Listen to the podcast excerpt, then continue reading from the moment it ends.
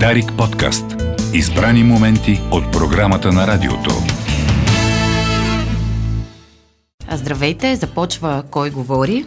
И днес ще дадем различни гледни точки около напрежението между Русия и Украина, което вчера беше на, така, определено от комисаря на Европейския съюз по външна политика като най-опасния момент за Европа след студената война. Няма как да не търсим мнения и интерпретации по тази тема. Ще коментираме и дипломатическите совалки между Москва, Вашингтон, Париж и Берлин, техните послания и резултати, но първо един поглед от първо лице за това какво се е случва в Украина.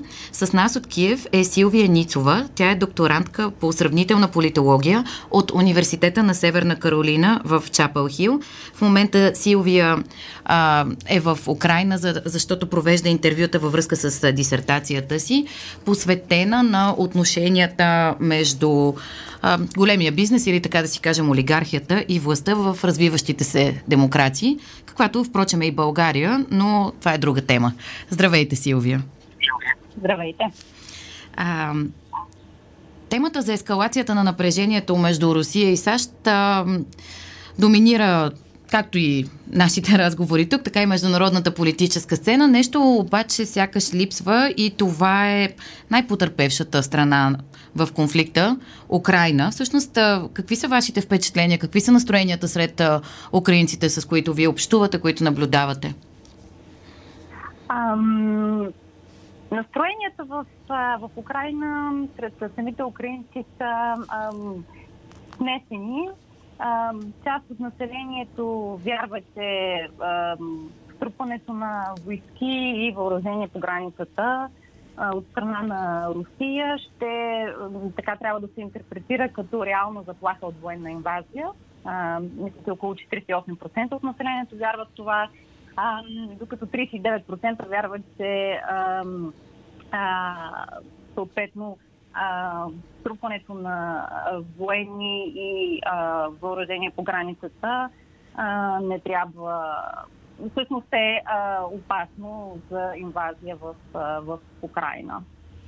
А, често чуваме рефрена, когато а, попадаме на, на мнения от а, граждани на Украина, че всъщност да, ние в момента в Европа и в и западния свят е притеснен и изплашен, но всъщност местното общество там от, от, от, Майдана, от 8 години, живее в де-факто състояние на война но сякаш този път залогът е по-голям. Да, да, определено украинците са свикнали на, на напрежение, на дезинформация, на хибридни атаки от всякакъв род. А, миналата година Русия също струпа войски по границата през април месец. А, сега положението изглежда по-различно, така поне в две, в две отношения. А, първото е, че последните седмици Русия струпва свои войски не само на своя територия, но и на територията на Беларус и дори в Приднестровието в Молдова. второто е, че възприятието на действията по ам, струпването на руски войски и въоръжения по границата с Украина от страна на САЩ и Великобритания, а, може би в по-малка степен на европейските партньори, е по-така. Ам, украинските власти твърдят, че струпванията на войски и въоръжения са просто редовните а, така провокаторски действия от страна на Русия. Опасност от пълномащабна инвазия няма. И населението трябва да запази спокойствие. Но, както вече казах, настроението сред самото население са смесни. Ам, наблюдаваме нарастване на териториалните отбранителни отряди, които се сформират от цивилно население – а, мой приятел в Киев участва в, в такъв териториален отбранителен отряд. Присъедини се към него преди повече от година. Какво правят тези отряди? Разкажете ни. Това са ам, така групи от цивилно население, които а, тренират за а, отбрана в случай на нападение, как да защитават квартали на градовете си, самите градове, тактически общо взето а, бойни групи от а, цивилно население, които нали, изучават определена теория на, а, на защита, а, учат се как да боравят с оръжие и така нататък и така нататък. А, а кой ги обучава? Така... А, квалифицирани военни? Или? Да, Точно така, да. Квалифицирани военни, това е програма, която е всъщност налична чрез, чрез държавата, чрез управлението. Така че е съвсем, съвсем легално нали, това, което се случва и съвсем в реда на нещата. Минават, самите хора минават през а, квалификация дали имат, дали имат правото да боравят с оръжие, т.е. психологически тестове и така нататък и така нататък.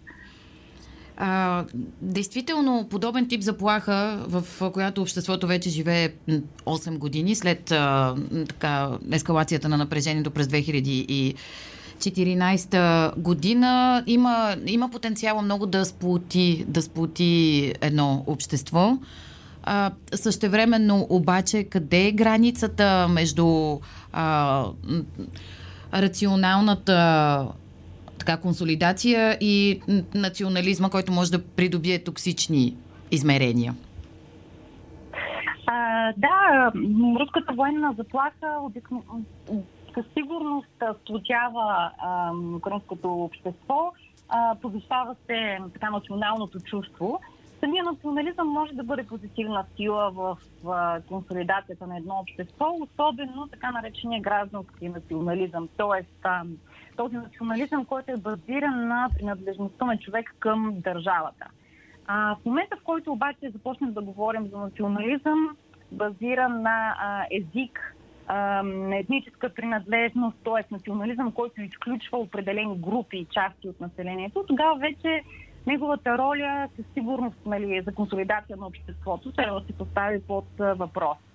В Украина има индикации на нарастване на този тип граждански национализъм, който е положителен в крайна сметка, но имаме и крайно десни формации, така отявлено неонацистски групировки, а, които със сигурност не са съвместими с демокрацията, с зачитането на човешките права и затварянето на очите на Запада, както и на граждански настроените, така националисти на гражданското общество в Украина пред заплахата от този тип токсичен национализъм е, е проблем.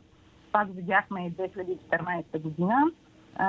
Имаше участие на такива по-крайно десни организации и партии в Евромайдана, след което бяха прияти определени решения от временното правителство за премахването на руския език като регионален и това беше една от причините да има контрреволюционни протести или така наречените проруски протести в всички реално източни и южни области на Украина. Да не говорим и, че така съществуването и толерирането на подобни групи храни доста добре и дезинформационната машина. Абсолютно. Абсолютно. А, а, да, да, да, да се а, да така да отправим поглед към а, източна Украина и всъщност а, обяснението на събитията от последните години с а, руски проксита, външна намеса, включително това е нещо, което чуваме често и от а, управляващите в а, Киев, но в а, своя скорошна публикация от 2021 година вие изследвате в дълбочина тези процеси, изкарвате на преден план и така групи, които често а, остават в периферията, включително местния елит, бизнеса, гражданския сектор, което води до различни сценарии в, а, на регионално равнище. Едно се случва в Донбас, друго, например, се случва в а, Харков или Днепропетровск. Разкажете ни малко повече за, вашата, за вашите изводи. А, да, наистина голяма част от обясненията за началото на конфликта в източна Украина се фокусират върху ролята на Русия, но един по-внимателен, сравнителен анализ на събитията от а, този ранен период, а, непосредствено след революцията около 20 февруари до май месец 2014, показва, че началото на конфликта в Донбас а, не е резултат от външно-политическа намеса или така големи структурни фактори и обяснения, като да речем различна идентичност на този регион, а е по-скоро резултат от вътрешни политически фактори. Донбас е регион в източна Украина, който до събитията от пролета на 2014 е под контрола на така наречения Донецки клан – а, или донецкия елит. Това е пирамидална структура от бизнес и политически елити, които имат а, абсолютен монопол върху политическия, економически, административен, всякакъв културен живот на региона. Тоест, самия регион Донбас е захванат от един а, монополистичен елит. Президента Виктор Янукович, който беше свален в резултат на, на Майдана, е именно част от този а, донецки клан. И когато Янукович а, бяга в Русия а, през февруари месец след а, революцията, с него се изнася и част от донецкия елит. А, другата част от донецкия елит, която остава на терен в Донбас, а, се опитва да използва народното недоволство, което междувременно се надига след революцията в Киев, за свои собствени цели. Те губят реално властта на национално ниво и се опитват да запазят така абсолютната си власт на регионално, на регионално ниво. Рисков ход успяват ли в крайна сметка? А, те не успяват да пазят, за съжаление, а, така доминантното си положение, просто защото започват една опасна игра, а, която много лесно излиза извън контрол и по така радикалната част на протестиращите, проруските протестиращи сепаратисти успяват да организират така успешно възстание и да създадат паралелна власт а, в тази на Киев, съответно разрушавайки а, комфорта на елитите в останалите елити в Донбас. Те остават изтикани. Друг е сценария обаче в а, така, други области в района. Да, да. Това са, примерно, Харковска област, която прилича на Донбас с много ключови отношения. А, тя не попада в военен конфликт, а, за разлика от Донбас. В края на февруари, началото на март 2014, самия град Харков а, много прилича на Донецк. Има масови проруски протести, окупация на административни сгради, ам, пристигат руски туристи през границата, докарани с автобуси, т.е. има изключително високо напрежение. Но за разлика от Донбас, в Харков елита не е така хомогенен и единен. Има така дразги между самите групировки в, в елита, което позволява на част от него да се съюзи с Киев и на практика да използва ресурсите си и да удържи региона в Украина, заедно с помощта на така по-организирано проукраинско гражданско общество и активен малък и среден бизнес. Много ми е любопитно каква е ролята на малки и среден бизнес в тези процеси. А, мога да си представя за така големите бизнеси, които контролират а, а, економиката, финансови потоци в областите, но каква е ролята на малкия и среден бизнес? Малкият и среден бизнес всъщност не се страхува така да, да подпомага тази част от населението, ам, която, която подкрепя. Ам, тоест, те са склонни да дават а, а, парични ресурси на, а, на хората, на гражданското общество, на тази част, която се бори за това, в което те самите вярват. Докато големите играчи, големите а, така олигарси, никога не искат да проявяват а, така как отявлено своята принадлежност към която и да било друга групировка ам, гражданска, не, не искат да изразяват позицията си публично. Винаги предпочитат да стоят в, а, така, в, в сянка, за да може всички да се чудят нали, на коя страна общо взето а, вървят. Това е тактика тяхна, разбира се, която играе в, в тяхна полза в повечето случаи. Така нареченото задколисие, за което много често си mm-hmm. говорим и тук. А, всъщност, mm-hmm. Украина се отличава и с доста жив и активен граждански сектор. А, какъв е според вас капацитета му да дава отпор на постоянните хибридни атаки, на които е подложена страната, а, както и на коментираните евентуални опити за подмяна на централната власт с, а, в Киев, отново с а, а, приятелски настроени към Русия елементи? За мен а, така опитът за подмяна на централната власт в смисъл инсталиране на угоден за Кремъл режим в Киев не би могъл да, не би могъл да сработи. Гражданският сектор, особено в, в столицата, е в огромната си част патриотичен, дори националистично настроен. И в никакъв случай не би позволил лидер, инсталиран от Путин, да застане на, на цел на държавата. Така, великобританците лансираха или разпространиха съобщения за подобен сценарий, споменавайки един конкретен пик Евгений Мураев, той е така опозиционен политик или проруски, така му сложен етикета проруски. Всъщност той има така центристски ам, виждания за това, че Украина не трябва да принадлежи към нито един блок, нито към а, НАТО или Европейския съюз, нито към нищо свързано с, а, с Русия. А, но общо взето така а, реакцията на коментатори, на гражданското беше много еднозначна. Всички общо взето се изсмяха на подобно, на изобщо на подобен сценарий а, и го заклеймиха като абсолютно а, невероятен. А, от, от към хибридни атаки, знам, те са съвсем... Хибридните атаки имат различен характер. С някои от тях гражданското общество има, а, има възможността да се бори, да речем, с дезинформацията. А, определено има капацитет, а, има определени организации, които се занимават с борбата с а, дезинформацията. Доста добре развити а, от, така, от години да. вече.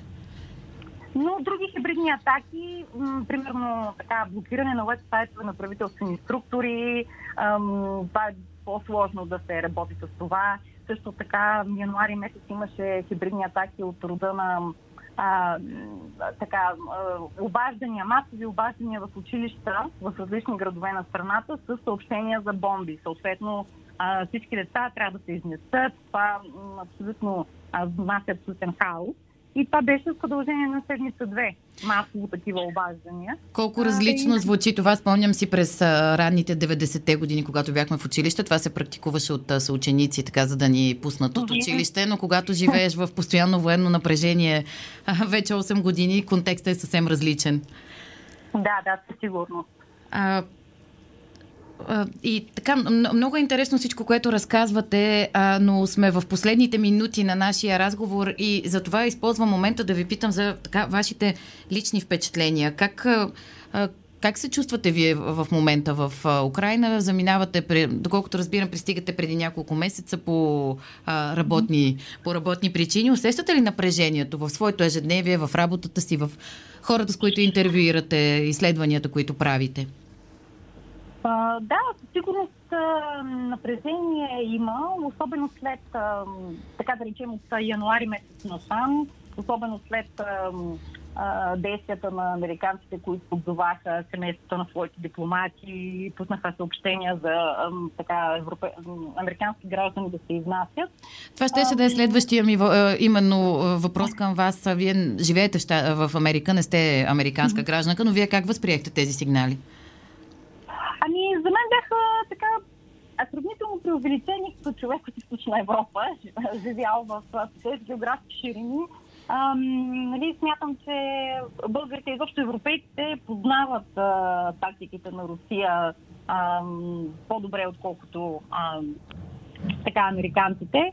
Ам, и не се, в смисъл не се стреснах, разбира се, така а, започнах да чета много по-усилено за това какво се случва, но така нито българско посолство, нито едно друго европейско посолство, посолство на Европейския съюз а, не пусна такива съобщения до гражданите си.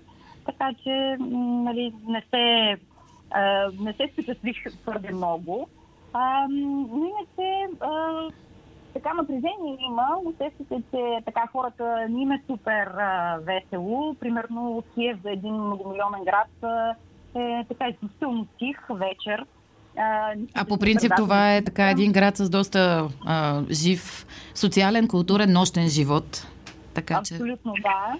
А, така че има го този елемент. Разбира се, това може да е резултати от COVID, който, нали, пандемията, която се вилне и а, в Украина. А, но да, общо взето хората Хората са напрегнати, подготвят се за евентуални военни действия, но в същото време така действат нормално по ежедневието си. Аз съм в, в, така, в, същия, в същата група хора. Планирането на дейност отвъд така една-две седмици не, не е много реалистично. Тоест, организирам работата си, провеждам интервютата си ам, нормално. До сега не съм получавала а, така отказ от а, отказ от определен човек да се срещне с мен с обяснението, че се готви нали, за руска атака. А, подобно нещо не се е случвало. А, да, и аз самата така не смятам, че а, широкомащабна руска инвазия всъщност а, ще се случи. А по-скоро, а, от друга страна, Путин наистина доста е вдигнал залога и ако не направи нищо, може би това има, би имало пагубен ефект за него във вътрешно-политически план. Като политолог, каква е вашата така възможна хипотеза. Трудно е да правим сериозни прогнози да. за поведението на руския президент, но все пак. Да, да, разбира се. Според мен президента Путин се цели от поддържане на напрежението по границата с Украина със сигурност, ако не направим нищо, а просто си тръгнем, със сигурност няма да, да, да загуби. А, той успя да вкара САЩ преговори, европейските лидери се изредиха да пътуват до Москва, повдигнаха се въпроси, които Русия отдавна се опитва да повдигне, но не се отдава. Сява разделение всякакво в страните членки на НАТО, Европейския Тоест искате да кажете, че ефектът, ефектът вече е постигнат? Да, има определен ефект със сигурност няма да загуби, ако, ако просто си нали, така се изнесе и се стихне това конкретно напрежение. Разбира се, не очаквам това да е края. Дори да стихне това напрежение, ще има други опити. Русия ще продължи да има подривна роля в Украина, просто докато не получи достатъчно гаранция за своята сигурност. А получаването на тези гаранции за сигурност може да са движеща се мишена, за съжаление. Благодарим ви много за този разказ и анализ от Киев. С нас беше Силвия Ницова, която е докторант по сравнителна политология в Университета на Норд Каролина в Чапел Хил. В момента работеща по своите изследвания в Киев. Дарик подкаст. Избрани моменти от програмата на радиото.